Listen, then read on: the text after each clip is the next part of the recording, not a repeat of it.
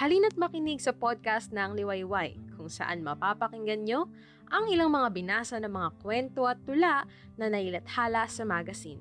Pagyamanin ng ating isip at imahinasyon, makinig na sa Liwayway Podcast ngayon.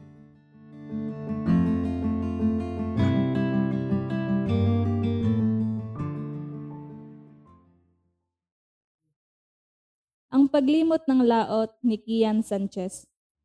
Umuusbong ang karagatan sa tulokap ng mangingisda, nagnanaknak, maging ang kaliskis na tumubo sa kanilang nilimot at yiladong balat. Saan mang sulok ng dalampasigan, wala nang mahagilap na liwanag.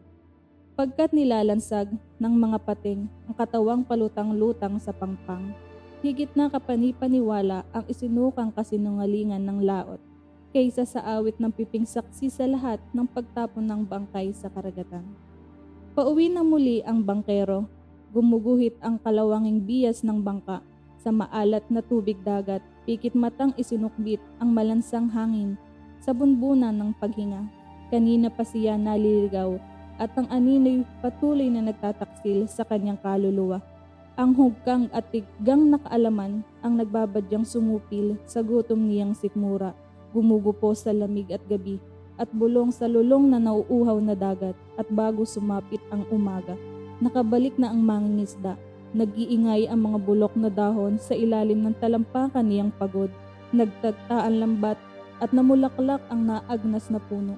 Bago pa siya nawala sa sarili ang pahabol niyang salita. Madaling makaalala ngunit kay hirap lumimot.